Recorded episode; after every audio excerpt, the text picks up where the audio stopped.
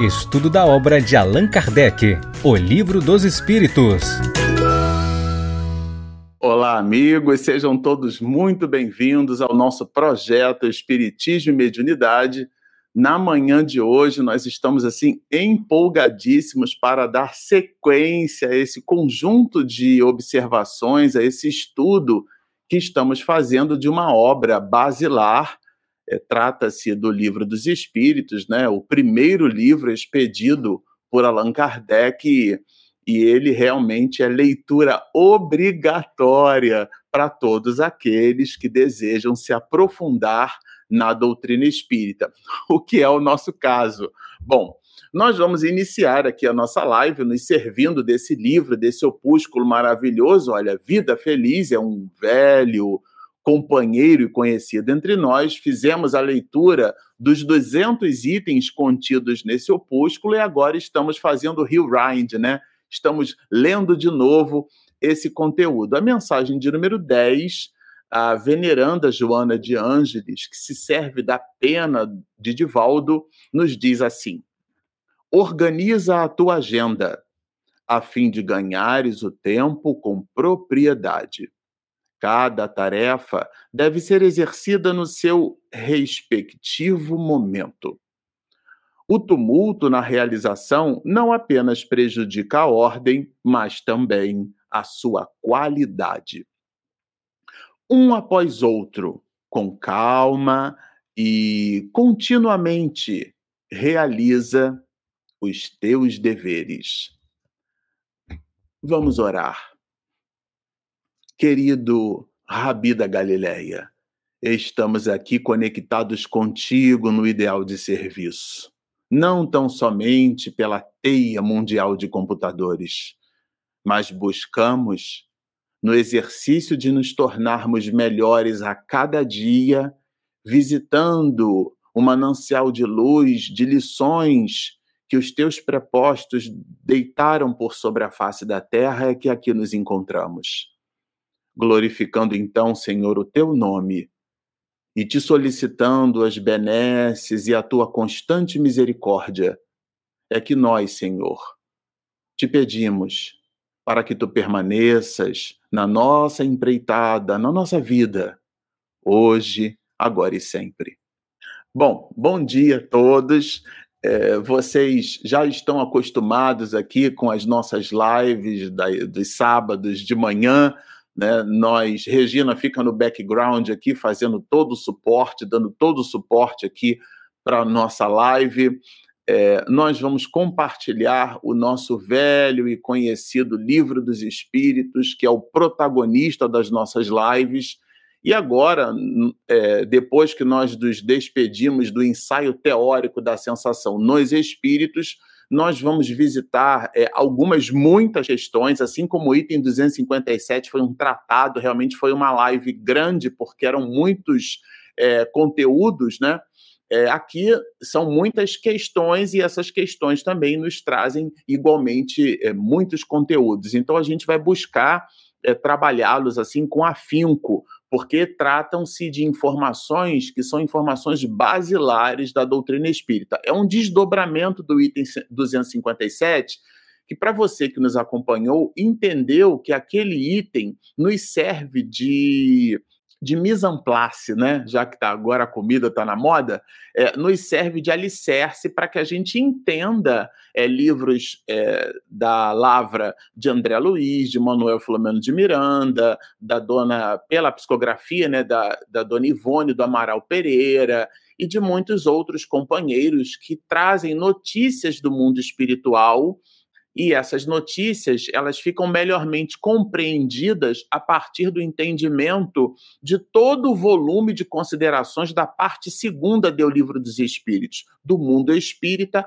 ou mundo dos espíritos. Olha, Regina está passando aqui no banner, nós vamos trabalhar as questões de 258 a 273 do livro dos Espíritos. É a parte segunda, né? Já que o livro dos Espíritos ele se apresenta dividido em quatro partes. Claro que não são só quatro partes, a gente tem a introdução, tem prolegômenos, tem a conclusão também da obra, que aliás é pouco lida e pouco comentada entre nós os espiritistas, mas a gente vai se permitir a obrigação de quando chegar lá, né? Nós comentarmos a, a conclusão da obra. É, bom, aqui, então, o item 258, a questão 258, ela trabalha, ela começa trabalhando o tema é, proposto pelo próprio codificador, escolha das provas. Já entendemos que o espírito na erraticidade é aquele que está na condição de aguardar, de aspirar, né, para uma nova encarnação. Não existe espírito puro errante, porque o espírito puro não aguarda encarnação coisa nenhuma, né? Ele já atingiu um patamar de perfeição no sentido de que ele não possui mais provas dentro da dinâmica reencarnacionista, mas aquele outros de nós, sim, numa posição transiente entre uma existência corpórea e outra, nós ficamos no mundo espiritual estagiando ali, né? aguardando, aspirando. Então, essa condição é a condição de espírito errante. E uma vez nessa condição, ele escolhe, considerando o nível de consciência e de discernimento que aquele espírito já foi capaz de amealhar para si mesmo, ele escolhe as suas provas. Vamos lembrar que prova não é um piano de cauda de três quartos que você coloca no ombro ou uma cruz muito pesada que você fica arrastando como se aquilo fosse superior às suas possibilidades. As provas, muitas das vezes, podem ser questões até divertidas, vamos dizer assim, do ponto de vista da evolução espiritual. Situações que acontecem conosco que nos põem à prova. Essa é que é a ideia, né? Nos exercitam o aprimoramento. Então, a prova não é exatamente uma fustigação. Claro que pondo-nos é, sob o exame, essas questões que a gente chama de provas, é, elas nos tiram da zona de conforto. Isso certamente, tá? Mas as provas não devem ser, então, entendidas como um castigo. Postas essas considerações iniciais, Allan Kardec vai perguntar se lá no mundo espiritual, lá na erraticidade, a gente já entendeu isso aqui, né? Uma vez que ele espera, que ele aspira, que ele deseja uma nova vida, se ele tem consciência, né? E consegue estabelecer exatamente uma previsão do que, que vai acontecer com a vida dele na Terra.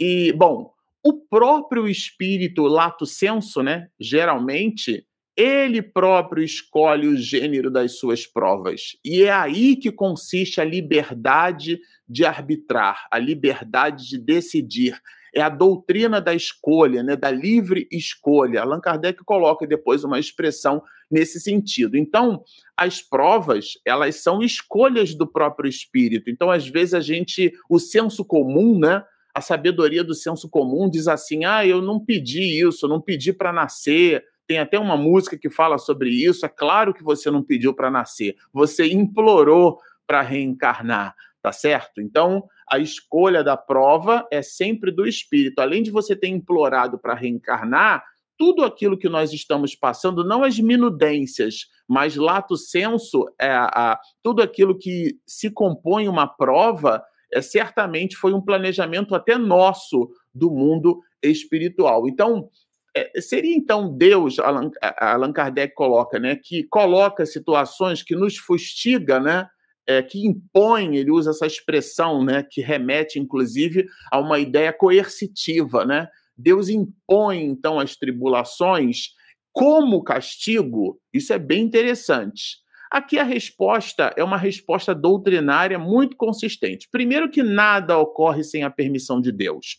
O que é que significa isso? Às vezes a gente coloca na conta dos outros. Nossa, mas se a ambulância tivesse chegado cinco minutos antes, se a enfermeira tivesse entrado no quarto na hora que ela passou pelo corredor, se aquela pessoa não tivesse socorrido a outra de um jeito que lhe promovesse, né?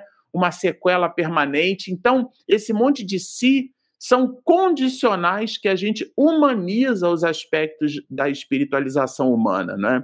Então é importante aqui, isso é um conceito doutrinário, né? Nada, absolutamente ocorre sem a permissão de Deus. Então Deus permite. Agora vejam que essa permissão ela dialoga Com o quê? Porquanto foi Deus quem estabeleceu todas as leis que regem o universo. Então, nós estamos mergulhados em leis como peixes no oceano. Nós interfaceamos com as leis de Deus, né? Então, aqui a liberdade de escolha do espírito dialoga com essas leis, tá? Se, se vier a sucumbir, é, a consolação de que nem tudo se lhe acabou e que a bondade divina lhe concederá a liberdade de recomeçar o que foi mal feito. Aqui está o princípio, um dos princípios basilares da ideia da reencarnação.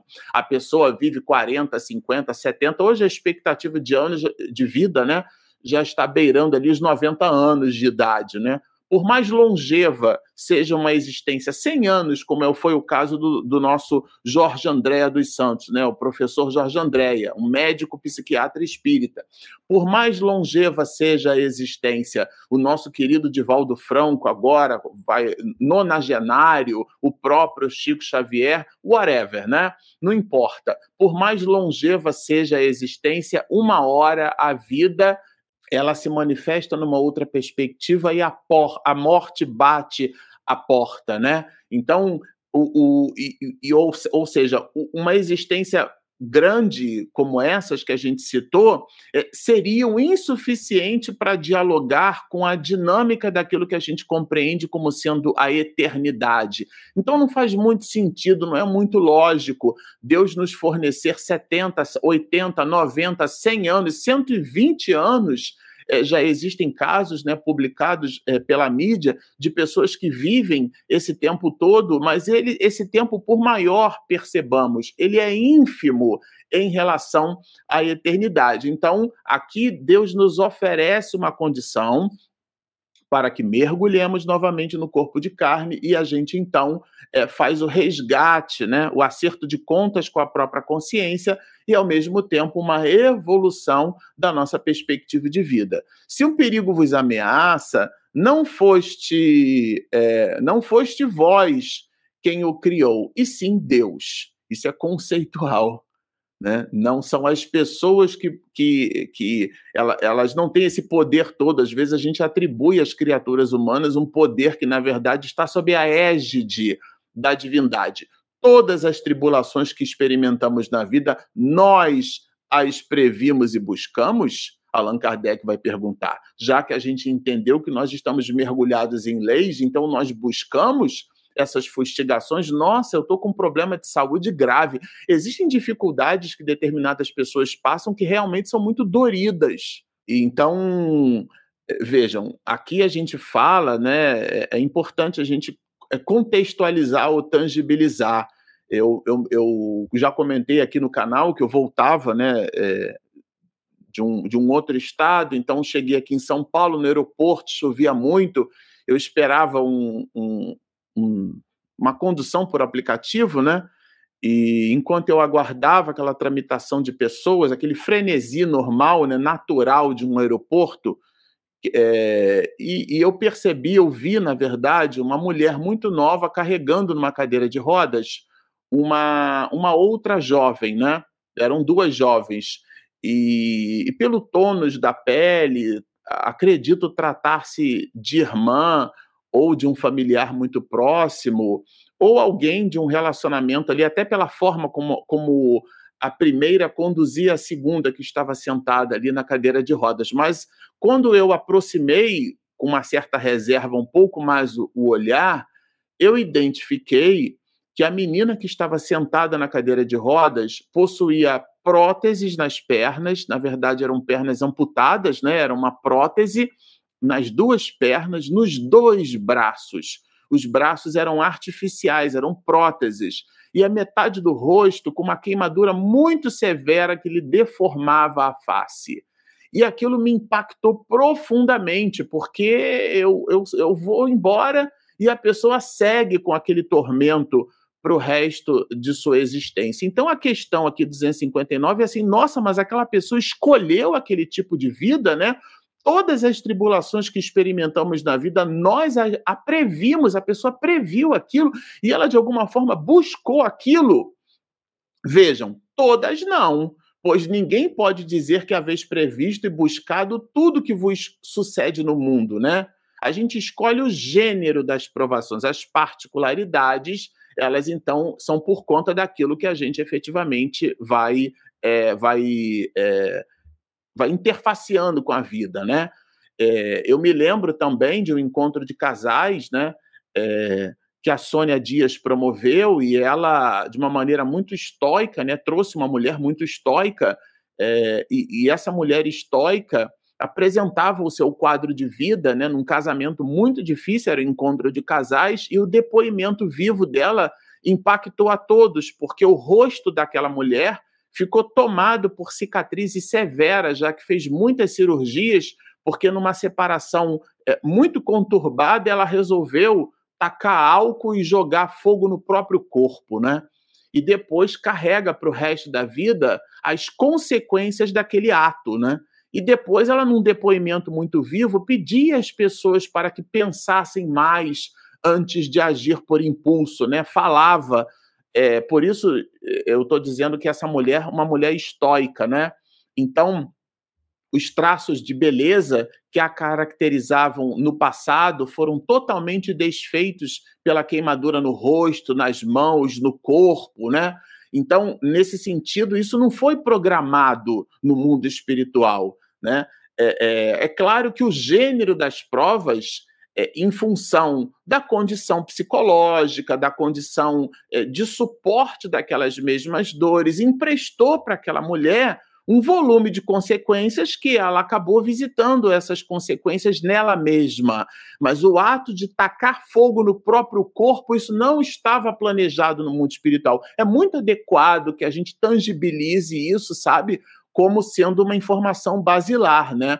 Esses atos resultam do exercício da sua vontade ou do seu livre-arbítrio, como está aqui colocado no livro dos Espíritos. Né? É importante a gente tomar por nota essas considerações. Sabe, portanto, de que natureza serão as vicissitudes é, que se lhe depararão. Se a gente escolhe um casamento difícil, um filho difícil, um parente complicado, uma encrenca de uma encarnação anterior, Manuel Flamengo de Miranda dá um volume expressivo de encrencas, de situações né, do passado. Nós estamos lendo agora a obra Nas Fronteiras da Loucura, de Manuel Flamengo de Miranda, e a gente encontra o caso de Julinda num hospital psiquiátrico passando por um problema obsessivo grave, na verdade, uma subjugação física tenaz, que a levou, inclusive, para um processo de, de depressão, né, de transtorno eh, bipolar ou psicose maníaco-depressiva, como na época em que a obra foi publicada, era a diagnose clínica, né? E isso, a psicogênese dessa patologia tem as suas raízes nos processos obsessivos, e os processos obsessivos não são um castigo, são o resultado da nossa interface com as leis de Deus, porque o obsessor não é um demônio, ele é um amigo nosso que nós traímos a confiança em existências anteriores. Então, se a gente pede para renascer com aquele que nós traímos a confiança e que, portanto, agora se porta como um inimigo nosso, ou o contrário, né? Nós nos portamos como inimigo daquela pessoa, é óbvio que aquela reencarnação não será um, um mar né, de, de, de, de rosas será realmente uma reencarnação muito difícil. Então, as consequências daquela escolha, as minudências das consequências não estão exatamente previstas, né? É a diferença entre a fatalidade e o determinismo, mas elas estão postas como um desafio. As consequências vão, de, vão estar diametralmente associadas ao nosso livre-arbítrio, à nossa capacidade de, de decisão. Bom, agora, como é que pode o espírito é, é, a gente falou aqui de uma condição é, no sentido de ter um familiar difícil, mas imaginem as pessoas assim que nascem é, realmente entre gente de má vida, né? Allan Kardec coloca isso, né? Então vejam, né? É, a resposta dos espíritos, forçoso é que seja posto no meio. Então aqui é o ecossistema. Por isso que nós temos na sociedade humana sociedades com as suas características diversas. A gente já citou aqui os elementos conceituais da cultura, né? Cultura não é conhecimento, cultura constitui a relação de hábitos e costumes de um povo, de uma determinada sociedade. Então, aquele que vive no Alasca tem comportamentos culturais diferentes daquele que vive numa região tropical, entre trópicos, né? Aonde ali o, o pleno o, o, pleno vigor da natureza, a primavera, se manifesta na região tropical de uma maneira muito diferente. A gente, quando estuda isso na escola, fica decorando trópico de Câncer, trópico de Capricórnio, mas depois que a gente se movimenta pelo mundo, a gente começa a perceber a beleza que é ficar nessa faixa tropical, né? Ficar ali numa, numa posição do que, que representa a linha do Equador e todas essas questões. Então, a, a, a própria dinâmica da, da temperatura, das condições atmosféricas, do clima, vai trazer para nós comportamentos sociais diferentes. E esses comportamentos sociais, eles vão estar, na verdade, trazendo para a gente elementos de prova diferentes. Então, isso é bem interessante a gente tomar por nota. Se o espírito precisa daquela condição social, porque naquela condição social ele desenvolve uma determinada habilidade, é lá então que ele pode pedir para nascer.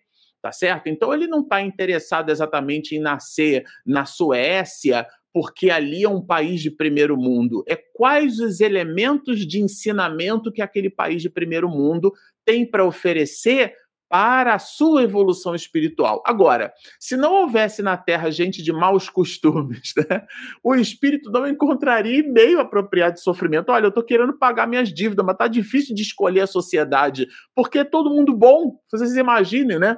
No mundo espiritual superior, né? E aí o espírito responde: Ué, mas você lastimaria por isso, né? É justamente o que a gente deseja na Terra, é que todos nós estejamos numa condição, num patamar mais elevado. Não faz nenhum sentido em pleno século XXI, onde depois da Segunda Guerra Mundial nós tivemos então uma carta magna, né? que é a Declaração Universal dos Direitos Humanos, a ideia da dignidade da criatura humana, a ideia da equidade, é dar aos desiguais na medida da sua desigualdade, né? É o conceito de equidade. Então, nós não oferecemos no capítulo 1 da Constituição Federal o direito de ir e vir a todas as criaturas, o conceito universal da liberdade humana da mesma forma. O cadeirante se movimenta de um jeito diferente daquele que eventualmente usa uma bengala ou daquele que não usa nenhum tipo de órtese ou prótese ou um mecanismo de indas e vindas, né? Aquele de nós, eu tenho uma prótese aqui, olha, é um óculos. Eu sou míope de, e agora tenho presbiopia, né? Que é a tal da vista cansada que é o chamado doença do DNA, né, que é data de nascimento avançada. Nesse sentido, eu preciso desse auxiliar. Então, o, o, direito se manifesta né, de formas diferentes. Então, não é a igualdade, é a equidade, porque eu não dou para as mesmas pessoas do mesmo jeito. As necessidades são diferentes. Então, é dar ao outro na medida das suas desigualdades. Nesse sentido, espiritualmente falando, os espíritos que planejam a nossa vida nos entregam na medida das nossas necessidades. E à medida que nós vamos evoluindo, as nossas necessidades também serão outras, né? Fazei que em breve o mesmo se dê com a Terra. Essa evolução é o que se espera. Agora, tem o espírito que sofrer tentações de todas as naturezas? Tá? Já que a gente precisa das provações para evoluir, uma espécie de musculatura emocional. Aliás, no século XXI, a gente percebe que nos dias atuais parece que existe uma certa negação à dor. As pessoas não querem mais a indisposição, as pessoas não querem mais. Tá certo que aqui eu não estou fazendo uma apologia ao masoquismo, né? Mas é a dor ou a dificuldade como um instrumento de evolução, de musculatura emocional. A pessoa não quer a indisposição. Ela diz assim: ah, eu não preciso disso. Fulano é tóxico. Eu não posso. Que agora está na moda, né? Falar que todo mundo é tóxico. Então, eu não posso mais conviver com pessoas tóxicas. Então, ela fica numa bolha e ela não desenvolve a habilidade emocional que Goleman vai chamar isso de analfabeto emocional. Uma criatura é, cheia de conhecimento, realmente de informação, mas ela tem a incapacidade de lidar com as outras pessoas, porque ela não desenvolveu ou não se permitiu desenvolver. Então, nós teríamos que passar por todas essas dificuldades, né? A gente teria que estar envolvido ali em todas as circunstâncias difíceis. Bom, bem sabeis haver espíritos que desde o começo tomam um caminho que os exime de muitas provas. É uma questão de escolha. Existem aqueles de nós que nos colocamos em desafios absolutamente desnecessários. Eu vou repetir: desafios absolutamente desnecessários. O Leon, né, sempre dizia para mim, Leon Pereira foi presidente de uma casa espírita que nós, é, durante muitos anos no Rio de Janeiro, frequentávamos, né, Centro Espírita Luz e Caridade. Fica na Rua General Olímpio, número 607 em Santa Cruz. E ele dizia para o corpo mediúnico, para as pessoas: se você não pode fechar uma porta, então não a abra.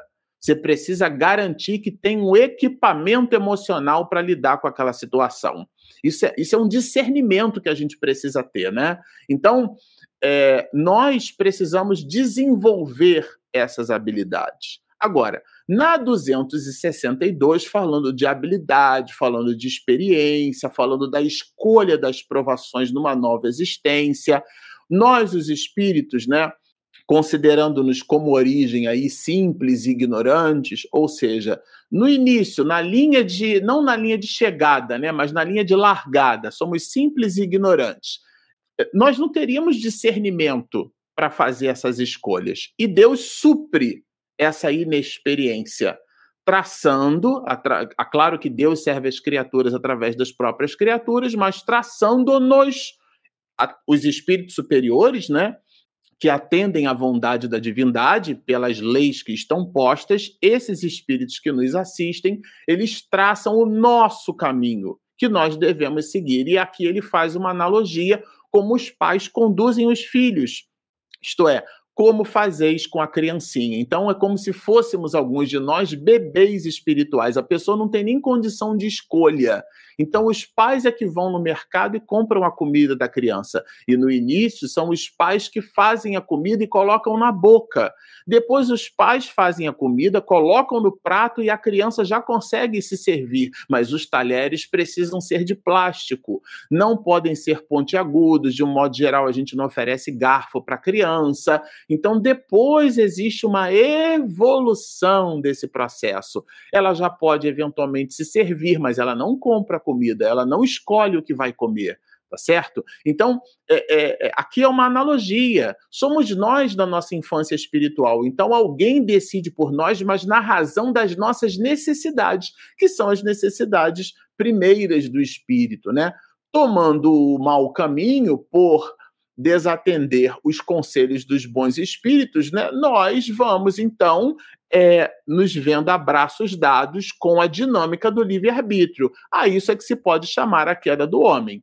Então, a queda do homem, a queda é nossa, porque nós desenvolvemos, pela à medida que vão se ampliando as possibilidades do livre-arbítrio, nós desenvolvemos o nosso, nosso discernimento, a nossa condição de escolha e com isso nós vamos sofrendo as consequências, boas e mais, porque quando a gente fala consequência, não é só desastre, não é só derrota, não é coisa ruim. Existem consequências boas também, decisões boas que nós tomamos, mas somos nós, todos nós, você e eu, somos o protagonista da nossa própria vida. Isso é bem interessante. Essa existência, ele pode ser imposta como expiação, uma nova encarnação? Bom, Aqui achei interessante, a resposta começa de uma forma poética, né? Deus sabe esperar, não apressa a expiação. Por quê? Porque a, a divindade tem a exata noção de que determinadas dificuldades nós não teremos condição de abraçá-las. O caso da menina, né, que eu citei na cadeira de rodas, ali certamente há um espírito já com uma condição de passar por aquela dura prova, tá certo? Pode impor certa existência a um espírito quando este, pela sua inferioridade ou má vontade, não se mostra apto a compreender o que lhe seja mais útil. Ou seja, há, existe a, a coercitividade do processo reencarnatório. Não necessariamente a todo instante a vida ela se nos funcionará como um cardápio onde eu escolho qual proteína, né? Frango, peixe ou carne? Ah, não, eu sou vegetariano. Não, eu sou vegano. Não é exatamente assim. Existem situações do nosso cardápio que nós precisamos enfrentar. Então são as imposições. Deus então pode impor certa existência, porque na verdade ela dialogam com as nossas necessidades. Agora, logo depois da morte, logo depois da desencarnação, nós faríamos escolhas, tá? E aqui é interessante porque dialoga com o conceito, né? Muitos acreditam na eternidade das penas. Então, não é o fato do espírito estar no mundo espiritual que ele vai entender a sua condição. Isso aqui é básico, né? É básico e aí, claro, não é porque é fácil, é porque é basilar, porque é um conceito é, fundamental. Ou seja, a pessoa que acredita, por exemplo, no juízo final, ela eventualmente pode chegar no mundo espiritual e se colocar numa posição de sono, porque ela acredita naquele juízo final e vai reencarnando pelo automatismo das leis até que o mergulho na carne a desperte para esse processo cíclico reencarnacionista que preenche a, a todos os bilhões de seres que povoam a face da Terra. Mas não é o fato de estar na erraticidade. Ah, quando você desencarnar, você vai ver só. Às vezes o espírito não percebe. Muitos acreditam na eternidade das penas, né?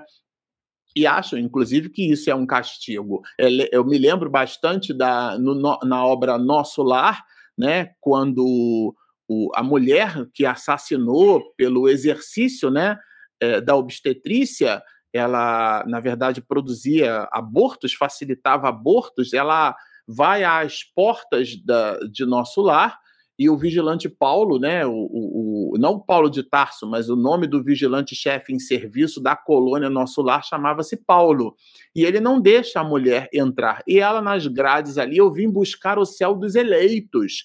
Eu que na terra fui pura, boa e santa. Isso é a mulher dizendo na obra. Super recomendo a releitura. E então, ou seja, é uma visão, e ela está ali no umbral ela estava no umbral, porque o nosso lar, a colônia espiritual, fica nessa região. Vamos lembrar que umbral significa passagem, né? As portas possuem umbrais. Então ela está numa condição espiritual que ela nem se reconhece naquela condição, tá certo? Agora, o que é que nos dirige? Qual é o móvel? Qual é a motivação da escolha das provas? Ele né? O espírito escolhe de acordo com a natureza das suas faltas. Então, ah, eu vou querer viver na Alemanha, eu vou querer viver na Suécia, na Suíça, eu vou querer viver no Canadá. Viver no Brasil é muito ruim, tá? Alguns podem pensar. Então, o móvel das escolhas não é feito por decisões cujos insumos estão postos na ordem material das coisas. Porque quando a gente diz que o Brasil é ruim, aqueles que falam assim, né, obviamente, eles avaliam o panorama sociopolítico, socioeconômico, eles não avaliam que o Brasil, o ecossistema social brasileiro, é, nas dificuldades em que a nossa nação tem, apresentam essas dificuldades elementos de evolução espiritual da criatura. Então, quando a gente diz que quer nascer em outro lugar ou que quer viver em outro lugar, é porque há uma espécie de negacionismo do exercício da dor como elemento de soerguimento. E é o que está posto nos dias atuais. Quantos problemas psicológicos nós não enfrentamos hoje em dia entre nós pela negação da passagem pela dor?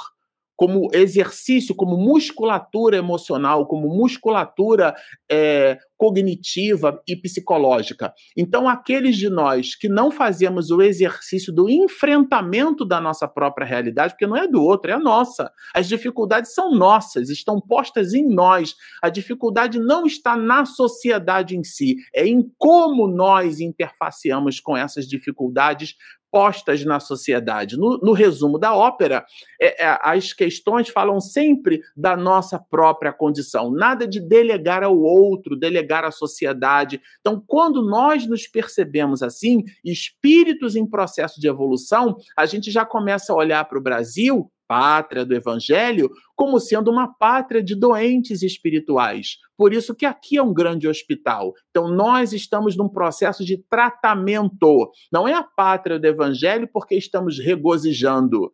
Não, é a pátria do evangelho porque estamos no exercício. Aqui é uma pátria que acolhe os doentes, os desesperados, né? Todos aqueles de nós que passamos por dificuldades e necessitamos dessas dificuldades como elementos de crescimento espiritual. Então, aquele que nega a dificuldade, aquele que se vê ali buscando, repito, ah, essa pessoa é muito tóxica, eu não quero ficar ao lado dela, ela não desenvolve a habilidade de lidar com o diferente. E aí, certamente, terá muitas dificuldades na vida, porque ela só se aproxima daquele que, inclusive, pensa ou ela acha que pensa como ela. E a gente vive através da diferença. Os elétrons se movimentam no campo pela diferença de potencial. É a diferença de potencial no campo, a chamada DDP, que modifica, que movimenta os elétrons no meio, produzindo a corrente elétrica. Então é natural, está íncito em a natureza a diferença, a pluralidade das idiosincrasias humanas pode, quando bem aproveitada, conduzir ao progresso. Esse é que é o ponto basilar. Então, nós escolhemos de acordo com a natureza das nossas faltas, de acordo com a natureza das nossas necessidades. Agora, outros preferem experimentar o que? As tentações da riqueza e do poder. E isso é muito mais perigoso, porque muitos de nós vivemos ali abraçados com as paixões inferiores, né? com o vício, a gente entra em contato com o vício, né? Nós vamos sustentando os vícios, porque aquelas escolhas foram escolhas realmente muito difíceis, né? Bom, aqui na 265, a gente já vai perceber o seguinte, né? Falando de vício, se genuinamente podem existir espíritos que escolhem o contato com vício. Então, ah, eu vou escolher reencarnar. Eu tive um problema, por exemplo, com maconha. Eu fumei maconha na minha encarnação passada. Ou eu fumei cigarro ou eu vivi ali é, abraços dados com a questão dos alcoólicos. Então eu, eu, eu gostaria de reencarnar no meio cujo ecossistema de, desse meio ficasse o tempo inteiro me incitando a, a aquele vício, né? Então, é, a questão é essa, né? Se havendo espíritos que por provação escolhe contato com o vício, tá? Então, bom, vejam, Aqui, sem dúvida. Só que existe uma conjunção adversativa aqui. Mas tão somente entre aqueles cujo senso moral ainda está pouco desenvolvido. Tá? Ele vai escolher, olha, escolhem contato com o vício. Outros não haverá, outros não haverá que o busquem por simpatia e pelo desejo de viverem no meio conforme seus gostos. Ou seja, a pessoa ela gostou de viver o hábito que se transformou em vício. Ela gostou daquelas relações atávicas. Ela gostou né, do, do abuso da, da, potencialidade sexual, ela gostou do vício, ela gostou do álcool, ela gostou dos tóxicos. Então, ela quer escolher uma reencarnação onde ela continue absorvendo essas mesmas questões. E isso só se dá entre aqueles em quem o senso moral ainda não se desenvolveu tá certo? E aí, claro, é que Deus, vejam, os deixará nessa persuasão até que se tornem conscientes da falta em que incorreram. E claro, né, considerando esse pressuposto, eles certamente vão expedir entre eles é uma movimentação é, diferenciada, porque vão estar cônscios da sua necessidade evolutiva, né? Chico Xavier na obra na, no Pinga Fogo, né? É, em 1970 a gente vai observar é, que ele falava para nós, né? Na TV Tupi, o Oceano teve a bondade de, de num serviço de utilidade pública planetário, né? De tirar o mofo daquelas fitas, fazer um trabalho enorme e Chico Xavier vai dizer, né, na gravação feita à época, que o planeta Terra não é um parque de diversões. A prosperidade. Quantos de nós associamos prosperidade à conquista de posses, de bens materiais, né? Isso é um equívoco muito grande, né? Hoje a gente trabalha esse conceito de sucesso. Todo mundo tem que estar o tempo inteiro fazendo sucesso, sucesso, sucesso. Eu preciso postar. Imagine se nós estivéssemos aqui, eu e minha esposa Regina, unicamente, vejam, unicamente, unicamente interessados numa quantidade exagerada de likes, numa quantidade exagerada de internautas, né? Nós estamos aqui há poucos anos no YouTube, temos aí um pouco mais de 20 mil inscritos no nosso canal. Todas as lives que a gente faz, quando nós atingimos é, 30, 50, 70. Existem lives que a gente já fez duas mil, três mil pessoas conectadas ao vivo, mas isso não é importante. O mais importante é estarmos fidedignos à mensagem. É óbvio, né, gente, que se nós divulgamos a mensagem para muitas pessoas, é claro que isso é super maravilhoso. Mas o ponto áureo aqui é que o nosso objetivo não deve ser um número de likes pelo número de likes é pelo benefício que a divulgação do Espiritismo pode proporcionar por esse número de likes. Vejam que isso é um pouquinho diferente semanticamente. Então, quando a pessoa projeta a sua imagem, ela faz foto na academia, foto de prato de comida, né? Tem gente que participa de shows, né? Eu não tenho mais tempo para isso, mas eu almoçava com os colegas de trabalho e a pessoa vai para o show, dizia um, e ela fica com o telefone celular duas horas mostrando show ali, ó, parada com o telefone assim, né? Isso é um despropósito, né? Quantas festas de aniversário, todo mundo com o celular na mão e quer filmar o bolo e a gente não consegue observar o que está em torno de nós. Então, essa espécie de, de prisão digital, né? Uma espécie de escravidão digital. É como se hoje o, o algema, como se hoje a tornozeleira eletrônica fosse um smartphone porque nós nos escravizamos nos componentes né, é, é, digitais e eletrônicos, é, não dialogando com o nosso propósito de vida. Então, a pessoa que começa a despertar, ela começa a perceber que o elemento que está posto ali é um facilitador para a sua vida, que aquele elemento deve ser usado na razão direta da sua necessidade. Tem gente que não navega na internet, naufraga. A pessoa pega o celular que ela não sabe, ela acha que não tem o que fazer, ela não busca uma leitura, Todo mundo que tem hora vazia não tem planejamento de vida. Porque quando a gente planeja a nossa vida, nós colocamos na hora vazia o preenchimento em cima das nossas necessidades. Porque todos nós temos necessidades. Então, Deus deixa a criatura livre para que ela então tenha esse eureka moral, né?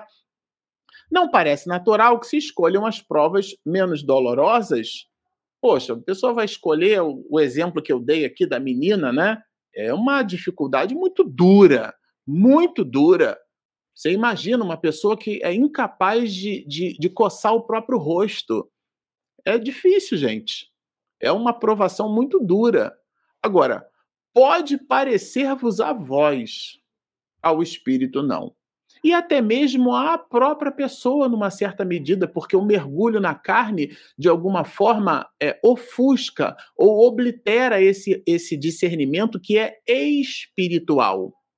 Então, quando nós estamos no mundo espiritual, que Platão chamava de mundo ideal, né, ou mundo das ideias, né, da teoria da reminiscência platônica, é, a ilusão se desfaz. Tanto é que a teoria da reminiscência de Platão é no sentido de que, do ponto de vista epistemológico, nós não aprendemos, nós recordamos, né? Mas isso é uma outra discussão.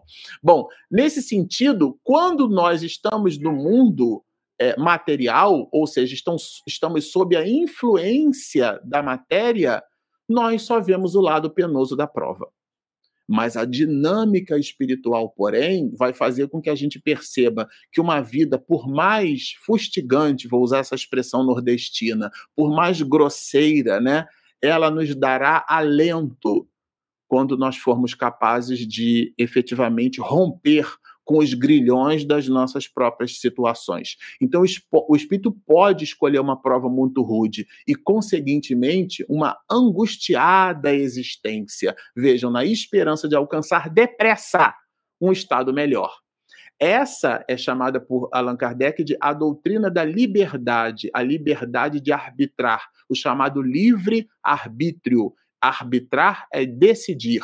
Livre-arbítrio significa é, decidir livremente, não por imposição. E claro, uma vez que nós decidimos livremente, nós estamos dialogando com, a, com as leis, por onde Deus, inclusive, atende às nossas necessidades. O espírito, uma vez desprendido da matéria, aprecia as coisas de modo diverso da nossa maneira de apreciá-las. Tudo isso aqui, gente, são comentários de Kardec, tá? Eu super recomendo que depois vocês façam a leitura com afinco. Não após motivo de espanto no fato de o espírito não preferir a existência mais suave. É claro que não há espanto, porque ele dá-se conta das encrencas, ele está no cheque especial, então ele precisa pagar aquela conta, ele precisa colocar ali um depósito o suficiente para que o sinal negativo se transforme num sinal positivo. E o esforço é muito grande, porque se eu tenho mil reais negativo no cheque especial, eu vou, eu vou precisar no mínimo colocar mil e um, ou mil reais e um centavo, para eu ficar com um centavo positivo. Porque se eu colocar o mil, eu vou ficar zerado. Então, à medida que eu vou evoluindo as minhas possibilidades de entrega, né, o meu saldo vai ficando positivo. Vejam, que faz o homem que passa uma parte de sua vida trabalhar sem trégua nem descanso para reunir haveres que lhe assegurem o bem-estar, né? Aqui fala, aqui a reflexão posta por Allan Kardec é a ideia da, da provisão a ideia da previdência. Em contabilidade, provisão funciona assim. Vamos imaginar, para quem tem carro, né? É, a maioria de nós, é, é, aqueles de nós que temos um automóvel, paga ou precisa pagar o, o famoso IPVA, tá certo? Todo ano tem o IPVA para pagar. A provisão constitui na salvaguarda de um, de um dozeavos do valor do IPVA. Então, se o IPVA, para fazer conta redonda, custa R$ 1.200, o seu IPVA, todo mês você vai guardar 100 reais do seu ordenado. Todo mês você vai fazer a provisão. Provisão contábil é isso, você vai guardar. Quando chegar no, no, no dia de pagar o IPVA, ou no mês, no exercício, né, em função da placa e tudo mais, os finais da placa, você terá o dinheiro completo para pagar. E se fizer um pequeno investimento, ainda terá lucro sob a, é, os juros né, daquele investimento. E ainda terá o desconto porque pagará à vista. Vejam, então, quando a gente faz a provisão do recurso, nós fazemos uma previsão orçamentária para frente. Essa que é a ideia. Claro que trata-se aqui de uma analogia, mas do ponto de vista espiritual é isso. Então, quem quer ter uma vida feliz no futuro precisa começar a plantá-la agora. Isso se dá, isso está posto no nosso cenário. Quantos de nós ainda reclamamos da vida, mas nós não modificamos o nosso próprio cenário? Nós colocamos na conta dos outros a nossa felicidade, as nossas possibilidades. Nós somos os artífices da nossa vida. Se isso está posto numa dinâmica material, aqui a reflexão de Allan Kardec, esse é um comentário do mestre de Lyon, é colocar esse cenário posto numa outra dinâmica, numa dinâmica espiritual, tá certo? Então, aqui se não submete ou expõe o homem pelo seu interesse ou pela sua glória. Aqui não se submete. Então, nós, muitos de nós, nos submetemos, a palavra é essa, submissão. Nos submetemos a sacrifícios porque vislumbramos o futuro. Então, a pessoa estuda, ela trabalha. Quantos né, não trabalham e estudam? Então, usam o que seria o espaço para o lazer para estudar. É porque estão pensando no futuro. Quantos não trabalham para pagar a casa própria, para poder ter depois na velhice uma condição de se manter ali. Então, quantos se preocupam com a alimentação para que no futuro não seja um, um idoso que seja um estorvo para ele mesmo, para os outros e para a própria sociedade. Eu me lembro quando eu estive no México a trabalho há muitos anos, né? A Secretaria de Segurança é, de Saúde Pública, num comercial, é, citou no jornal que no jornal local, né, de São Paulo, era uma cidade fica na Baixa Califórnia, em Tijuana, né, no México, ali perto ali, né, chamada Baixa Baixa Califórnia, os Estados Unidos tomou aquilo tudo, mas enfim, é, colocava o jornal que a cada quatro leitos de hospital, um desses quatro leitos é preenchido por pessoas é, com comorbidades, com doenças cardiovasculares, com doenças como diabetes, como pressão alta, doenças que, que os médicos chamam é, essas doenças, é, eles dizem assim, né? A pessoa fez aquela doença. Então, ela investiu tempo naquela doença. É, eles chamam de doença crônica. A doença crônica, essa palavra vem do grego, do deus Cronos, o deus do tempo. A pessoa investe comendo sal, a pessoa investe comendo muito açúcar, ela investe fustigando o pâncreas e depois ela tem um diabetes, ela investe enfiando o pé na jaca na feijoada e depois ela tem pressão alta. Então são doenças crônicas no sentido de que o deus Cronos, o tempo, nós investimos o nosso tempo em determinadas patologias e depois reclamamos da doença que nós mesmos fabricamos fabricamos em nós. Vejam o paradoxo, né? Então é bem interessante isso. Então, aqueles de nós mais despertos já fazemos um jogo de vida diferente. A gente já busca o exercício físico para ter uma vida no futuro melhor. É, é, disso que trata a previsão e, sobretudo, na dinâmica espiritual. Ninguém galga qualquer posição nas ciências, nas artes, na indústria, senão passando por uma série da, das posições inferiores. Isso aqui é sacrifício. Quando ele fala de posições inferiores aqui, não é exatamente a subalternidade, é a dor, é o sacrifício, que são outras tantas provas. A vida humana é, pois, uma cópia da vida espiritual. Se no mundo espiritual a dinâmica é essa, por que não haveria o espírito que enxerga mais longe que o corpo é, e para quem a vida corpórea é apenas um incidente de curta duração, ele vislumbrar essas questões? os que dizem que pedirão é, para ser príncipes ou milionários, né? Uma vez que ao homem é que caiba escolher a sua existência, se assemelham a míopes. A pessoa que escolhe uma vida de, de opulência, ela é míope espiritual, claro, que apenas vem aquilo em que tocam. São ó, ou meninos gulosos. Olha aqui, essa, essa analogia é de Kardec, tá, gente? Não é minha, não. É, que a quem os interroga sobre isso respondem que desejam ser é, pasteleiros ou doceiros, né? Então a pessoa gosta muito de doce, ela queria ser doceiro, né? É nesse sentido. Então, é claro que isso, na, na expressão do mestre de Lyon, é uma miopia espiritual e ela está posta realmente como um desafio muito grande, né? Dizem Todos os espíritos que na erraticidades eles se aplicam a pesquisar, estudar, observar, a fim de fazerem a sua escolha. Então eles, eles se enxergam, se analisam, isso aqui é lato senso, tá?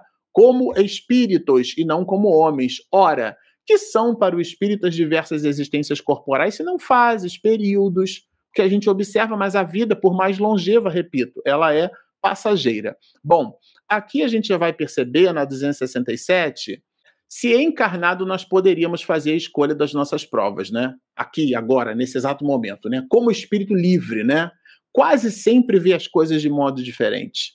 Porque uma vez é no mundo espiritual, a outra vez é no mundo material. São dinâmicas diferentes do ponto de vista é, é, consciencial ou cognoscente, né? a nossa condição cognitiva de pensar, de raciocinar, de refletir. Como espírito livre, quase sempre vê as coisas de modo diferente, a maneira como nós enxergamos o mundo. O espírito por si só é quem faz a escolha.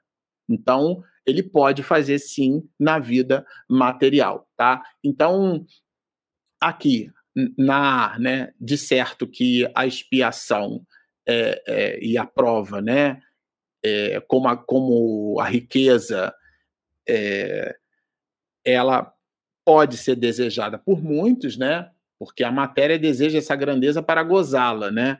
e o espírito para reconhecer-se, né?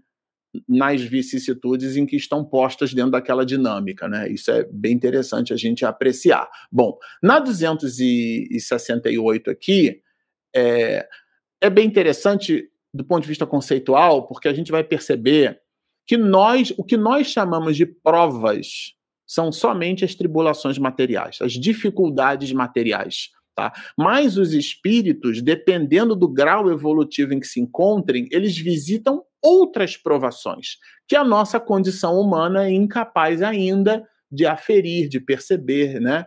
Então, havendo-se elevado a um certo grau, o espírito, embora não seja ainda perfeito, já não tem que sofrer provas. Vocês ficam imaginando as provas ou as dificuldades, vou colocar entre aspas, né, do doutor Bezerra de Menezes, por exemplo, que é uma entidade soberana, né? É um espírito nobre, superior, de ordem superior, né? É, foi médico na Terra. Então, as provações ou as dificuldades, se é que dá para a gente chamar de dificuldades, no caso do Dr. Bezerra, elas estão postas numa outra dinâmica, né? Agora, pode o espírito, podemos nós, vamos dizer assim, nos enganar? Hum, eu acho que essa prova aqui que eu escolhi, eu escolhi ela não é muito boa, não. Vejam, nós podemos escolher uma prova que esteja acima das nossas forças, acima das nossas possibilidades. E pelas dificuldades postas da prova, que não dialogam com a nossa energia potencial, nós então é, sucumbiremos, né? E aí a gente, então, numa nova existência, a gente escolhe uma é, para melhorar. Ou então nós podemos escolher uma nova existência que não nos acrescente nada, que não traga para nós nenhum é, é, proveito. E reconhecendo-nos nessa condição, nós pediremos outra, né? Para que então essa nova existência nos faculte a compensação daquele tempo perdido. Bom, Aí, nesse caso, Allan Kardec vai perguntar na 270 a atribuição de determinadas vocações, né? esses pendores que a gente tem. Eu me lembro que quando eu era adolescente, eu fiz teatro amador 10 anos, estudei música, né? Cheguei a entrar no Vila Lobos, né? É, no Rio de Janeiro, né? Estudei violão clássico, é, o método de Isaías Sávio, aquela coisa toda, e respirava aquele clima de arte, né? Quem já nos visitou aqui no canal viu a entrevista, o bate-papo, na verdade, que eu fiz com Edmundo César, né? É, e depois ele continuou, eu aprendi muita coisa. Quem me ensinou violão foi o Cezinha, então é, eu achava que seria músico. Mas de repente deu um eureka dentro de mim, minha mãe acho que nem lembra disso, ela fez um curso de D-Base 3 Plus programado e eu vi a apostila de mamãe e eu vi a apostila, eu me identifiquei com lógica computacional, sabe? Álgebra booleana, aquela coisa toda. É claro que a apostila não explorava isso, isso eu aprendi depois na universidade. Mas ali eu, eu, eu achei interessante e comecei a programar, né? É, a buscar a programação é, e depois, então, enveredei para a área da ciência da computação e tenho mais de 20 anos de profissão. Mas por que, que eu estou falando disso? Porque é, é, as vocações nossas, elas estão associadas ou vinculadas, né, justamente às questões do nosso planejamento espiritual, tá? Então, é, é disso que trata a 270. A 271, ele vai é, perceber o seguinte, né? Na, na erraticidade, a gente já sabe o que, é que isso significa, né? As condições de progresso é, elas vão se dar numa dinâmica em que eventualmente a pessoa pode pensar assim, né? Ah, então para eu progredir muito eu vou, eu vou então eu vou renascer numa sociedade é, primitiva. Entenda-se primitivo não inferior, mas aquela que veio primeiro. Muito interessante isso, né? Para a gente não pisar na casca de banana daquilo que a sociologia e a antropologia chama de etnocentrismo. Sempre que posso, eu digo isso aqui. Primitivo é o que veio primeiro, não necessariamente porque é de ordem inferior. Só que aqui eles citam uma sociedade primitiva é de ordem inferior, que são os canibais. São aqueles que comem né, é, é, carne humana. E há os, os que, por exemplo, a minha esposa é vegetariana, ela acha um absurdo comer carne de animal. Então, são evoluções da sociedade. A gente começa já a refletir: por que, que eu preciso matar? É a, a, a, aquela doação compulsória, né? E é uma evolução certamente da sociedade humana. Quantos litros de água nós não precisamos despender para que um animal se alimente e depois ele entre no abate? Essa ideia de matar para, para se alimentar. A ideia de nós, em pleno século XXI, destruirmos prédios, casas, é, é, essa, esse embate, essa luta bélica entre nações. Então a gente joga uma bomba num determinado lugar, aquela bomba explode num raio de não sei quantos quilômetros e a gente sai é, exterminando uma outra vida. E nós nos consideramos criaturas civilizadas, nós nos consideramos criaturas é, é, pós-modernas, né, pós-contemporâneas. Vejam que relação paradoxal, né? Aqui ele traz um extremo. Será que alguns de nós é, pensaríamos em reencarnar em sociedades como essas, né? E nesse caso aqui, como aqui é um template ele traz o canibal, mas pode ser qualquer uma outra sociedade que haja nessa essa visão de extermínio, foi pego roubando a mão, essas coisas, né? ainda determinadas sociedades que há pouco tempo, né, é, a, vocês vejam, né, o clitóris da mulher era extirpado para que a mulher não pudesse ter prazer, porque a relação é, é, daquela sociedade trabalhava aquele assunto, né, de uma determinada forma e, claro, muito dura, e houve a necessidade da intervenção dos direitos humanos, porque isso é uma mutilação. E quantas mutilações nós ainda vivenciamos entre tribos, entre pátrias, entre situações, né? É, a própria poligamia, que ainda está posta em algumas sociedades humanas. Então, vejam que a palavra canibal aqui a gente está estendendo para outras reflexões. Poderia um espírito reencarnar ou pedir para reencarnar nessas sociedades? Entre canibais não nascem espíritos já adiantados, mas espíritos da natureza dos canibais. Então, é bem interessante isso, tá? Para eles, pois, nascer entre os nossos selvagens representa um progresso entre os espíritos que, que, eh, que, estão no mesmo grau de bruteza e ferocidade, tá? Entre os que estão nessa condição, tá, gente?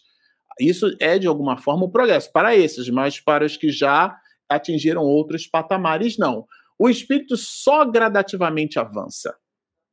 Não lhe é dado transpor um salto à distância que a civilização separa da barbárie. Não, não é isso, tá? Então, nesse sentido, a evolução social, a gente observa a evolução da alma no efeito da própria evolução social. Isso é bem interessante a gente observar, tá?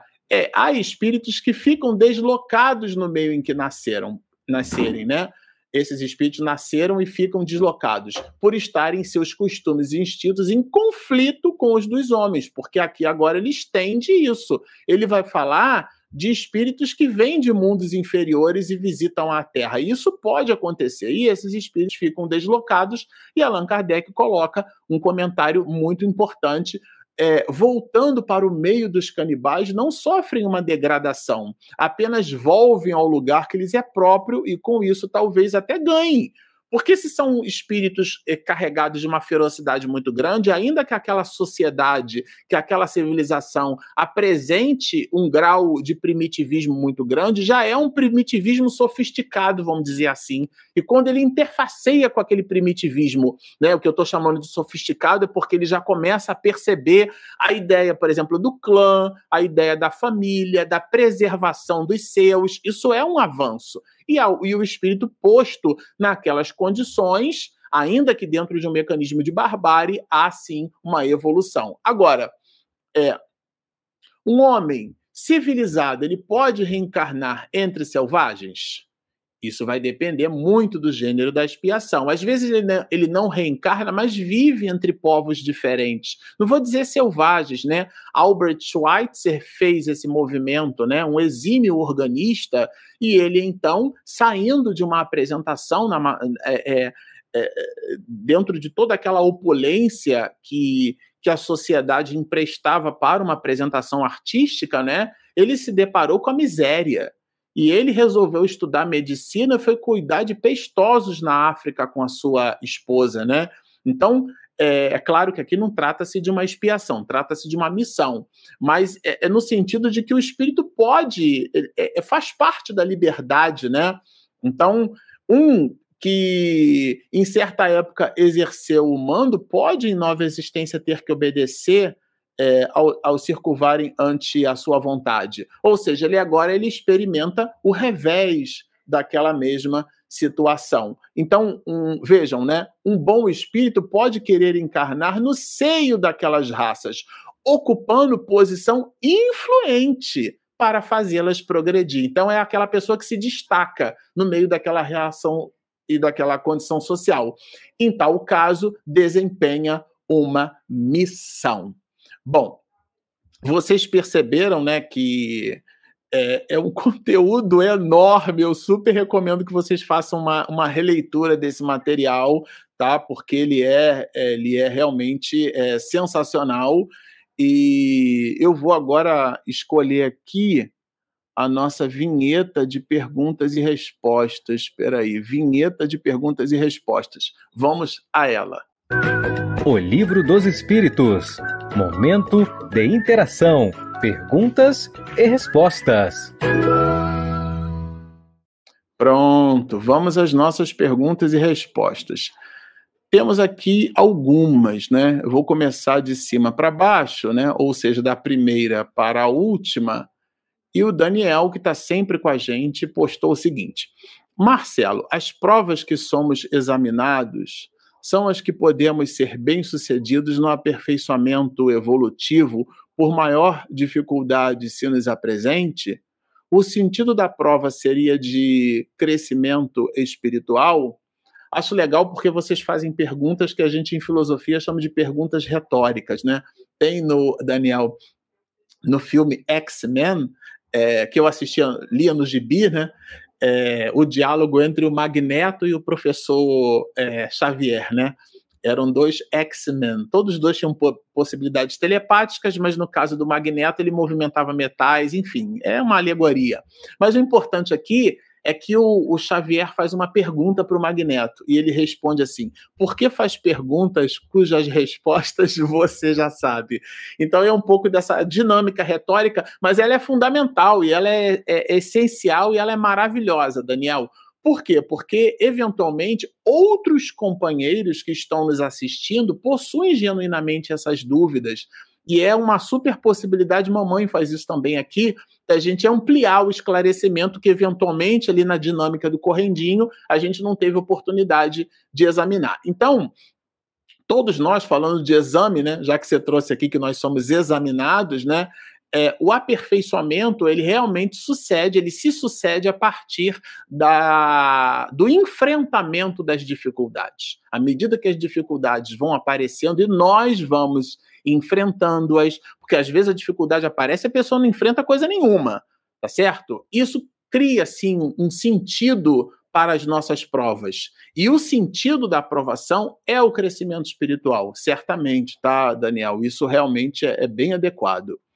Bom, agora nós vamos aqui para Benigna, que está sempre com a gente, né? Um beijo, bom dia, Benigna. Marcelo, as provas acertadas ao reencarnarmos são muito mais fáceis de darmos conta, complicadas são aquelas que criamos? Procede? Fale um pouco. Muito ótimo, Benigna, porque a sua pergunta ela nos faz perceber que nem tudo está exatamente programado no mundo espiritual. Eu vou falar um pouquinho de programação porque eu escrevi código em muitas linguagens de programação por quase duas décadas. Então, então, um programa de computador, né, ele é um algoritmo, a gente chama isso de algoritmo, e o algoritmo, o programa, ele tem uma coisa chamada de árvore de decisão, que é o famoso if, né? Que nasce lá na, na na, numa análise aristotélica, né, o pai da lógica. Um dos pais da lógica a gente pode considerar Aristóteles, né, no princípio do terceiro excluído. Não vou entrar aqui em muitos detalhes, mas é, é do princípio do terceiro excluído em Aristóteles que nasce a álgebra, álgebra booleana, o algoritmo de Boole, que é a, a, o zero e o um verdade ou falsidade, certo e errado. E essa relação dual, né? Existe até um princípio em filosofia chamado de dualismo, e a gente encara tudo assim. E a vida não é dual. A vida tem nuances dentro dos mecanismos que nós enxergamos como dualidade. E é aí que está a complicação. Porque não é exatamente 0 e 1. Um. Então, nós escolhemos as nossas provas, elas estão postas, mas a árvore B, os ramos daquele tronco que eventualmente nós escolhermos, eles estão associados à nossa condição, a gente que escolheu, a gente sofre as consequências. Eu me lembro no, naquele desenho, o Procurando Nemo, o peixe estava no aquário e de repente ele se enfia numa posição ali, ele tem dificuldade de sair dali, ele pede ajuda.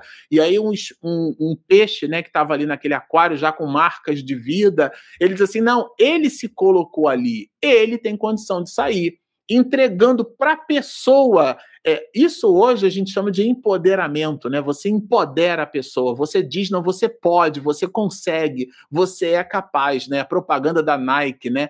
Just do it, faça realmente nós temos condição de fazer. Biblicamente, tudo posso naquele que me fortalece. Leon Denis, a vontade é a maior potência da alma. Isso é o que hoje, no século XXI, muitos coachings chamam de empoderamento. Nós nos empoderamos. E esse empoderamento, ele é nosso, está íncito na nossa própria condição. Tem gente que é um leão, se olha no espelho e se enxerga um gatinho, mas tem o contrário também a pessoa se enxerga de forma é, deformada, deturpada em cima das suas possibilidades. Ela é um gatinho, mas olha para o espelho e se enxerga um leão, faz uma autoimagem diferenciada. E isso cria complicações, sabe, Benigna, para a nossa vida. E nós as criamos, não foi Deus que colocou na programação, não, não é aquela árvore de decisão, o if, then, else. Um programa, ele tem uma, uma decisão estática. Isso que é importante. O programa tem uma decisão estática. Agora, com a, com a inteligência artificial, isso mudou um pouco. Né? Ele visita uma base de dados e trabalha por engenharia computacional sofisticada, uma árvore de decisão diferente. Hoje você tem um tipo de, de decisão computacional que a gente chama de inteligência cognitiva. Hoje você fala com o aparelho, né?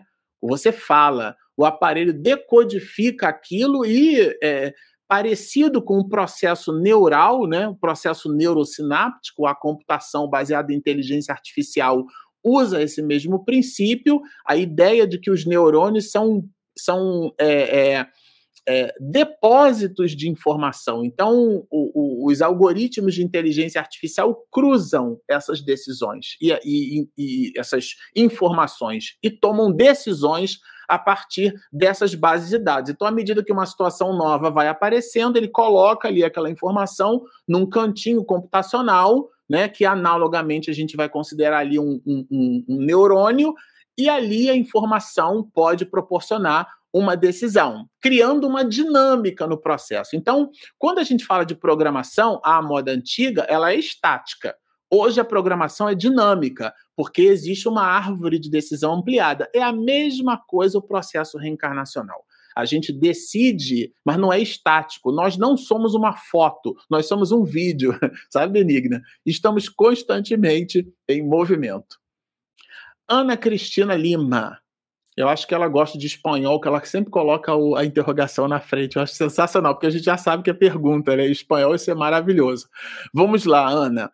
Uma vez escolhido um gênero de prova no mundo espiritual, por exemplo, a doença, um acidente, seria possível voltar atrás por meio de preces? Pedidos de milagre, né? Pessoal, eu acho que eu escolhi não vai dar muito certo, não. É, vejam, se aquela prova, né, ela fez parte do seu plano de trabalho, você desenvolveu um plano, é um plano de voo. Às vezes, no plano de voo, você tem uma rota, né? O avião tem uma rota e ali surge uma turbulência. Mas vocês já viajaram é, num avião que a turbulência, muito embora fosse muito grande, o piloto, vamos dizer assim, não arredou pé daquilo? Vocês já vivenciaram isso, né? O, o piloto não desviou da turbulência. Então, como espírito, né, a gente pode, sabe, Ana, no desprendimento parcial pelo sono, a gente pode ir tomando consciência, porque como homem a gente acha que a prova é muito dura, mas como espírito não, é aquilo que os espíritos responderam para Kardec na questão, tá? Isso acontece toda hora, o tempo todo. Uma pessoa com 40 anos de idade, né? Se ela habitualmente dormia 8 horas, ela em 40 anos passou 13 anos só dormindo, né? Ou seja, nós usamos esse tempo na espiritualidade para trabalhar as nossas questões. Então, pode acontecer, eu vou te propor uma reflexão inversa. Pode acontecer o contrário. Pode acontecer que a pessoa, de fato, ela peça aquela dificuldade. Na obra que a gente está estudando aqui, é, Miranda traz um caso que dialoga com a pergunta que você fez, sabe, Ana? Que é o caso da, da Julinda, que ela possuía uma encrenca com o espírito, no planejamento espiritual dela e desse espírito, ele deveria reencarnar como filho dela e ela aborta. Então ela faz uma interrupção do seu plano de trabalho. Isso, claro, pode acontecer e, numa certa medida, Deus é, é, nos, nos oferece na nossa condição de arbitrar. Por isso que a programação, ela não é uma foto, ela é um vídeo, ela é dinâmica. E nós vamos alterando a nossa programação até que a coercitividade das leis coloque de novo o trem no trilho. Bom dia, Dirana. Dirana também está sempre com a gente. Salve, Marcelo. Aliás, é Marcelo, salve. É Dirana. A Dirana escreveu assim, gente, olha, é, a escolha das provas dependem da evolução espiritual dos espíritos. E os espíritos que não têm essa maturidade para escolher as provas, é, para escolher as provas, é uma pergunta, né? Quem as faz? É aquilo que está no livro dos espíritos. Os espíritos, na nossa infantilidade espiritual, tá? Eles então escolhem por nós até que nós tenhamos condição de escolher as provas. Eu me lembro, acho que a questão, acho que vale a pena. Deixa eu botar ela aqui. Falou da doutrina da liberdade. Olha, é a questão 262. Eu vou colocá-la de novo aqui, tá, é, Dirana, porque vale o lembrete, olha. Tá aqui embaixo. Vou tirar a sua pergunta para o internauta conseguir ler, ó. 262, tá vendo? Como pode o espírito que em sua origem é simples, ignorante e carecido de experiência escolher uma existência com conhecimento de causa e ser responsável por essa escolha? Se ele não tem discernimento, é a pergunta que você fez, tá certo? E a resposta é o seguinte: Deus lhe supre a inexperiência, traçando-lhe o caminho que deve seguir, como fazeis com a criancinha. Foi o comentário que nós produzimos quando estávamos às voltas com essa questão. Os espíritos superiores nos assistem, né? Deus serve as criaturas através das próprias criaturas. À medida que a gente vai aumentando o nosso discernimento, lembra o exemplo que eu dei? É, a gente entrega a comida para a criança, a gente dá a comida na boquinha da criança, depois a gente já deixa a criança se servir, a gente entrega talher de plástico para a criança, geralmente não entrega primeiro talher pontiagudo, só o, a colherzinha, né? E, e, aí, à medida que a criança vai se desenvolvendo, a gente vai ampliando as suas possibilidades de decisão. Analogamente, é assim que se dá entre nós é, na nossa dinâmica espiritual. Bom, deixa eu ver aqui. Ah, acho que a mamãe tem mais uma, olha. É, então, é, aliás, tem um monte de perguntas, né? As pessoas que vemos sofrem muito por toda a existência são espíritos preparados para esse volume de sofrimentos variados? É, de um modo geral, considerando que todos nós somos criaturas é, devedoras, sabe, mãe? Aqueles que a gente vê com uma dor assim muito pungente já são almas que, que de alguma forma demonstram. Existem aqueles que passam por dificuldades, mas é, é vamos dizer assim é, eles não passam pela dificuldade, né? A dificuldade é que passa por elas. Então, a pessoa não as absorve, não as introjeta. Por isso que quando a gente fica num hospital, nós somos chamados de pacientes, porque a gente precisa da paciência. A pessoa não desenvolve isso. Mas existem aqueles que desenvolvem. Os que desenvolvem aí certamente mostram, porque não é a dificuldade que fala da nossa condição espiritual, é como passamos pela dificuldade que mostra a nossa condição espiritual. De novo, aqui a benigna entre nós, vocês estão afiados hoje. E as dores que criamos pelo nosso livre-arbítrio, com as escolhas infelizes são computados a nosso favor? Ah, certamente. E esse cômputo, sabe, Benigna? Esse cômputo ele está posto não exatamente assim como uma contabilidade. É uma habilidade que a gente desenvolve, é um patrimônio. Tem gente que de fato fustiga a nossa paciência. Fustiga. A pessoa não pode ver o cidadão quieto. E ele fustiga. Se você vive num cenário familiar assim, você certamente vai desenvolver a sua paciência. O outro vai, vai te convidar a esse exercício se você comprar essa ideia, até o limite das suas possibilidades, claro, né? Então, usa ali a, a chamada água benta, né? Bota água na boca e faz aquele silêncio, aquela pausa para não falar bobagem, sai eventualmente do cômodo, é, é, simula que vai à padaria comprar pão, arruma um jeito, vai, vai lavar uma louça, pra... enfim, faz alguma coisa que você fique naquele momento distante daquela situação, problema, para ir digerindo aquela situação. Isso vai trazendo uma musculatura emocional, sim, né?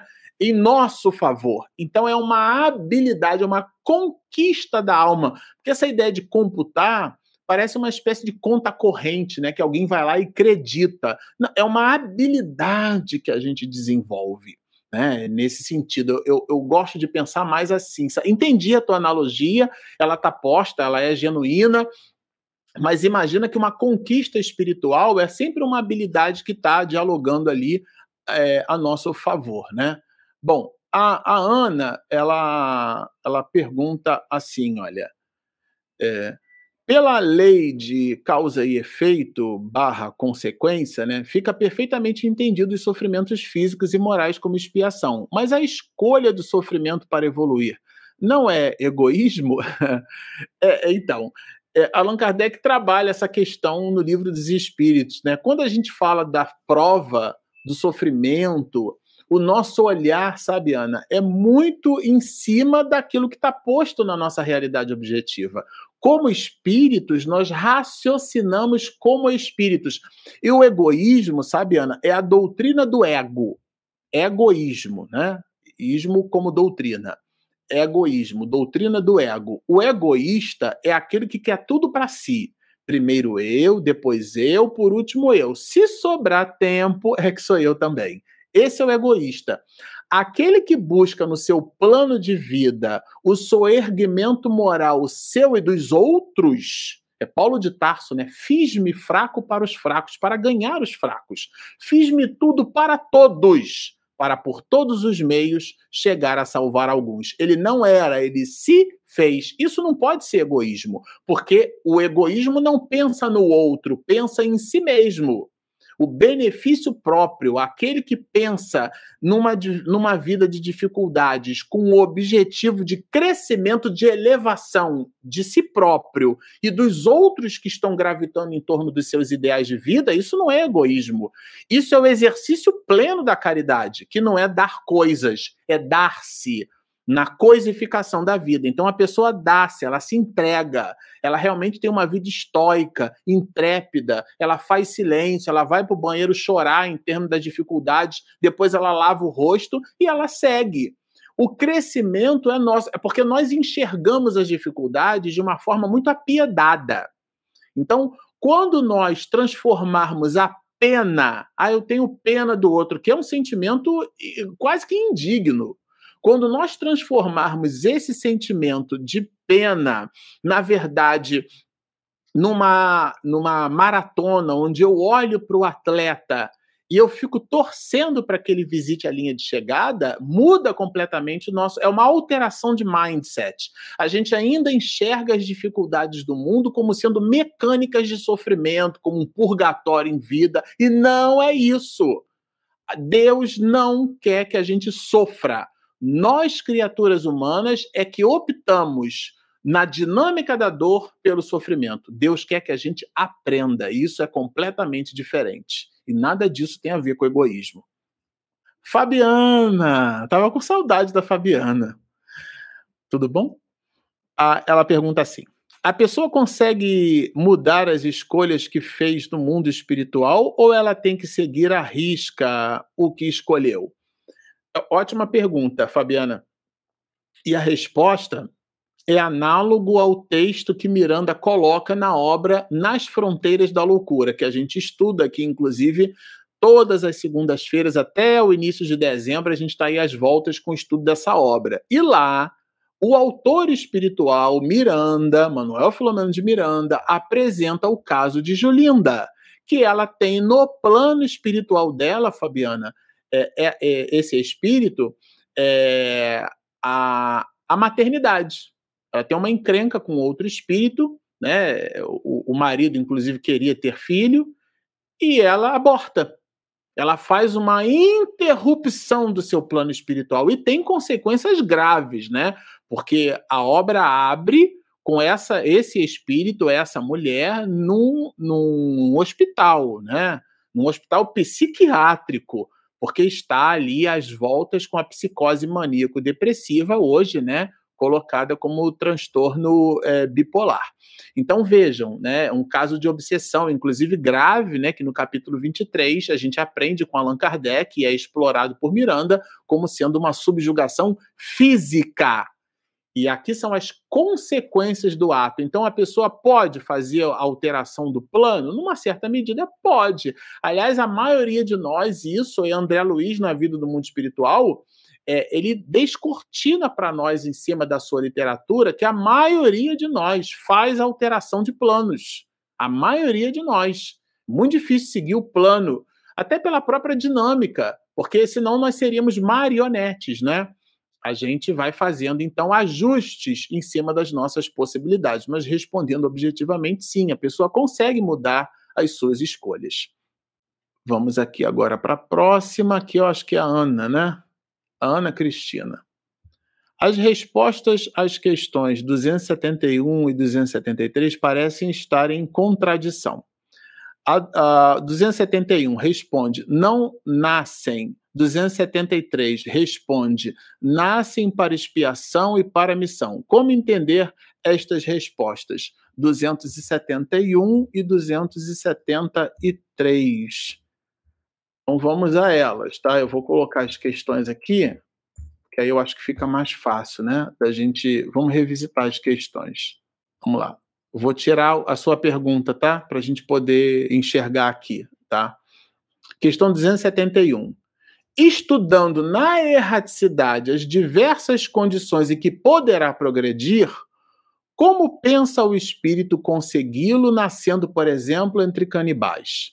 Então a ideia aqui é o espírito que está no mundo espiritual, buscando uma nova existência, buscando condições de progresso. A gente já entendeu que no mundo espiritual o objetivo nosso é o progresso. Que a gente não quer nascer no planeta Terra, nascer na, na, na Austrália, porque a gente acha que lá é super legal conviver com canguru, né? que a gente não quer viver na Groenlândia porque eu adoro frio. Não as nossas motivações são morais. Então, é, a, 200, a, a 271 trabalha esse conceito. Considerando que há uma motivação moral, o espírito poderia né, buscar uma reencarnação entre povos muito primitivos para que ele então evolua mais. É isso, tá? Disso que trata aqui entre canibais não nascem espíritos já adiantados. E você precisa entender, nós precisamos entender esse adiantado lá com as questões 100 do livro dos espíritos. Nós já estudamos aqui, essa é a 271. É disso que trata. E Allan Kardec vai falar no comentário dele sobre os antropófagos. E aqui ele meio que dá uma polarizada. Antropófago é aquele que come carne humana, tá certo? Então ele coloca isso, né? Essa condição do ponto de vista antropológico, ela é o último degrau da escala espiritual. Porque há na evolução da espécie a ideia da preservação da própria espécie. Então, aquele que ainda não se enxerga preservando os seus, ele ainda está no pródromo. Então, os espíritos que já enxergaram isso, não é que são evoluidíssimos, mas já entenderam né? Fazem inclusive culto aos avoengos, né? Existe inclusive todo um, rit um ritual que nós, como criaturas humanas, desenvolvemos em torno da morte, né? Há uma mecânica de espiritualização da alma, uma reflexão. Será que ele volta? Será que ele está vivo? O canibal, o antropófago, ele ainda não pensa assim. Então, Kardec colocou como exemplo aqui para que a gente é, é, tangibilize a resposta, né? Os espíritos que aí encarnam são, portanto, inferiores aos mais ínfimos que o nosso mundo encarnam para eles, pois nascer entre os nossos selvagens representa um progresso. Que o espírito que está nessa condição porque eventualmente você tem um povo selvagem, mas ele não é antropófago. Aí é, há ali, naquele conflito de convívio social, uma evolução para aquele espírito. É disso que trata essa questão, tá bom? Então o espírito só gradativamente avança. Aí Allan Kardec vai citar a questão da evolução é, gradativa, né? Da evolução espiritual gradativa. Agora vamos para 273. Será possível que um homem de raça civilizada Aí é, vamos fazer o contraponto ou o ajuste de raciocínio com a 271. Reencarne por expiação numa raça de selvagens? Ele, ele quer reencarnar numa raça de selvagens. Aí vai depender do gênero da expiação. Porque pode ser que, é, que por expiação, ali era por livre escolha. Aqui tem uma vírgula aqui. Aliás, o texto está todo entre vírgula. Por expiação. Tá? A motivação é diferente. Ó. Na 271, vamos pegar a 271. É, estudando na erraticidade, ele quer o quê? Ele quer, ele pensa o espírito, tá? Um meio de quê? De progredir. Mas aqui, em momento nenhum, Allan Kardec traz a ideia da expiação, tá? Aqui não. Aqui na 273, a motivação é a expiação, tá? Então, depende do gênero. Um senhor que tenha sido grande, né? Tenha eh, sido de grande crueldade para os seus escravos, poderá, por sua vez, tornar-se escravo e sofrer os maus tratos que infringiu a seus semelhantes. Eu assisti uma vez um, um, um, um filme, né? Era um filme desses de, de cowboy. É, esses americanos, né, hollywoodianos, e o homem que, que desejava ca casar-se com uma mulher, com uma índia, ele passa por situações tremendas. Ele, ele e provações físicas, né, se submete a, a exercícios que a tribo propõe é, que lhe causam dores horrendas, né? É, então, nesse sentido, é, numa visão superlativa, a gente pode considerar aquilo como uma provação. Aqui ele está posto como expiação. O espírito entendeu que ele fez mal àquela determinada sociedade, ou ele reencarna naquela mesma sociedade, ou numa sociedade análoga àquela, mas que apresente àquela sociedade uma espécie de ecossistema para que ele então é, purgue, é como extirpar um furúnculo, né? Precisa espremer. Dói, mas depois que o furúnculo sai, vem aquela, aquele alívio, né? Então é nesse sentido. Um que em certa época exerceu o mando pode, em nova existência, ter que obedecer aos que se curvaram ante a sua vontade. Então aqui Deus impõe essa encarnação, tá? Como expiação. Vejam aqui, ó. Ser-lhe-á isso uma expiação que Deus lhe imponha, se ele abusou do seu poder. Então, tem elementos condicionais aqui, tá? Para que a gente, então, trabalhe essas questões. Elas, elas são, em princípio, análogas, mas elas têm motivações um pouquinho diferentes. Vamos para a próxima, né? É a do Maécio. Maécio Gomes. Parabéns pelo estudo. É, Allan Kardec é mesmo sensacional, viu, Maécio? É, gostaria de saber se o espírito que consegue superar pela metade suas provas, ele volta com as mesmas dificuldades na vida futura ou vem aumentada? Obrigado, Marcelo. Eu acho que o maestro deve ser como eu, ele é de exatas, né? Se bem que eu agora já estou escolhendo as humanas, viu, maestro? Essa ideia de metade, né? Que a gente tem uma certa tendência a qualificar quantificando. Né? E, e, e, essas dificuldades são como cores de um arco-íris, né? A gente, nos extremos, a gente tem uma variação de matizes, né? Uma interpolação nas cores. Não dá exatamente para a gente qualificar quantificando. Ah, eu fiz 50%, parece um atingimento de meta, né? Parece um gerente de projeto, né? Que monta um cronograma no project, bota ali as atividades, as pessoas, né? As atividades daquele projeto, as fases, o percentual de avanço, né? Parece uma coisa assim, e não é exatamente desse jeito.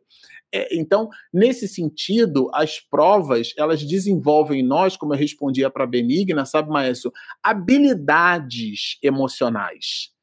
E à medida que nós vamos conquistando as habilidades emocionais, a gente não vai se distanciando da dificuldade. Ela vai se tornando mais impermeável a nós mesmos. Então a gente não se incomoda mais. Esse é que é o ponto. Não é uma contabilidade, não é exatamente um ajuste assim matemático, um raciocínio tão linear. Nós não somos criaturas racionais.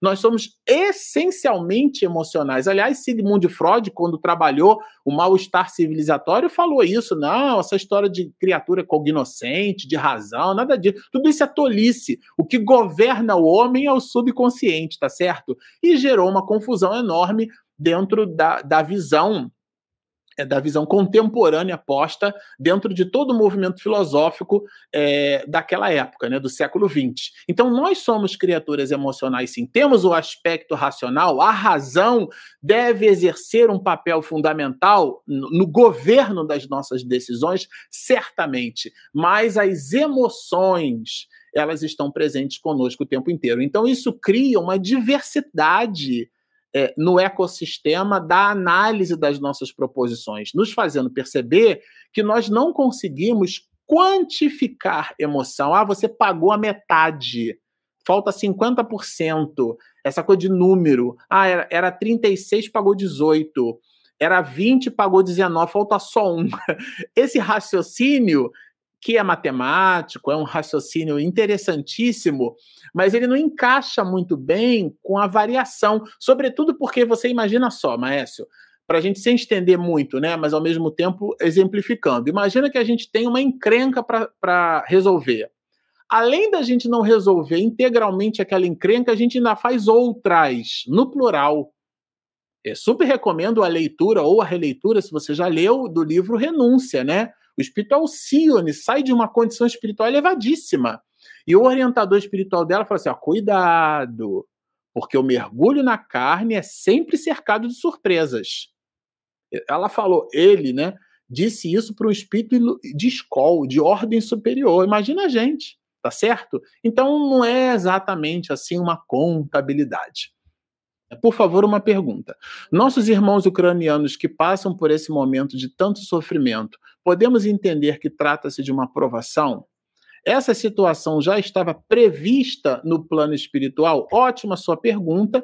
E se você nos acompanhou até aqui, Sueli, você entendeu que a dinâmica espiritual não é uma foto, é um vídeo. Ela é dinâmica. E Deus não entrega sofrimento, entrega movimentos de aprendizado. O sofrimento é uma opção da criatura. A guerra nunca foi uma opção da divindade. A guerra é uma construção humana. Agora, é claro que uma vez posto aquele sofrimento, Manuel Filomeno de Miranda dialoga com isso lá no Tsunami. A convergência que a engenharia social divina promoveu para que aquelas pessoas estivessem naquela condição para passar por aquela dificuldade, dado que aquele cenário está posto. Então, é uma espécie de engenharia espiritual que se serve de uma dificuldade construída por nós mesmos, mas é, seria, sim, é, é, seria um raciocínio muito acanhado a gente imaginar que Deus criou a guerra a guerra é uma construção humana. Agora, uma vez que aquele cenário está posto, certamente o próprio mundo espiritual utiliza das nossas próprias dificuldades, e a guerra é uma dificuldade extrema, para construir mudanças. Então, a terceira parte do livro dos Espíritos, né, que trata da, da lei de destruição. E destruir é modificar, destruir não é estragar não é escangalhar, né? Destruir é modificar. Então a lei de destruição é uma lei de modificação e ela está posta. Então quantos avanços tecnológicos a gente teve em função das guerras, né? A expressão de Jesus é necessário que venha o escândalo, mas ai daquele por quem o escândalo vier. Parecem relações paradoxais, mas se nós fizermos um mergulho reflexivo muito íntimo, a gente vai extrapolar isso no exercício contrário. O que, que eu posso entregar para a sociedade a fim de que ela se torne, no futuro, uma sociedade melhor, né, com guerra, sem guerras? Tudo bem? Vou muito agradecer a participação de vocês entre nós. São muitas as perguntas, mas o nosso tempo já está estourado. Às três horas da tarde, nós estaremos na FESP, né, na Federação Espírita do Estado de São Paulo, é, desenvolvendo junto com Roberto Watanabe, olha o cartaz aí, Regina, sempre atenta, né? Hoje, agora, sábado, dia 9 de abril, a, partir das 15 horas, é uma atividade presencial, mas com transmissão ao vivo para os diversos players, né, eles estão aí no canto superior direito da imagem que sempre caprichada a Regina faz, Diálogos Espíritas. E na tarde de hoje nós conversaremos sobre Agostinho, que assina diversas passagens é, pela codificação. Bom, tá posto então o nosso singelo aviso, vamos fazer a nossa prece de encerramento dizendo assim: Mestre Jesus, Estamos muito satisfeitos pela oportunidade de reflexão. Abençoa-nos, Senhor, a vida, a possibilidade de estarmos aqui e agora, exercendo-nos o direito de aprender, de servir e de progredir. Abençoa a nossa jornada, entregando no diário e no limite das nossas possibilidades essas provas, que são exercícios de crescimento, a fim de que sejamos hoje mais plenos do que fomos ontem e amanhã melhores do que nos encontramos agora. Bendizendo o nome de nosso Pai que está nos céus, como sempre habitual entre nós, Senhor.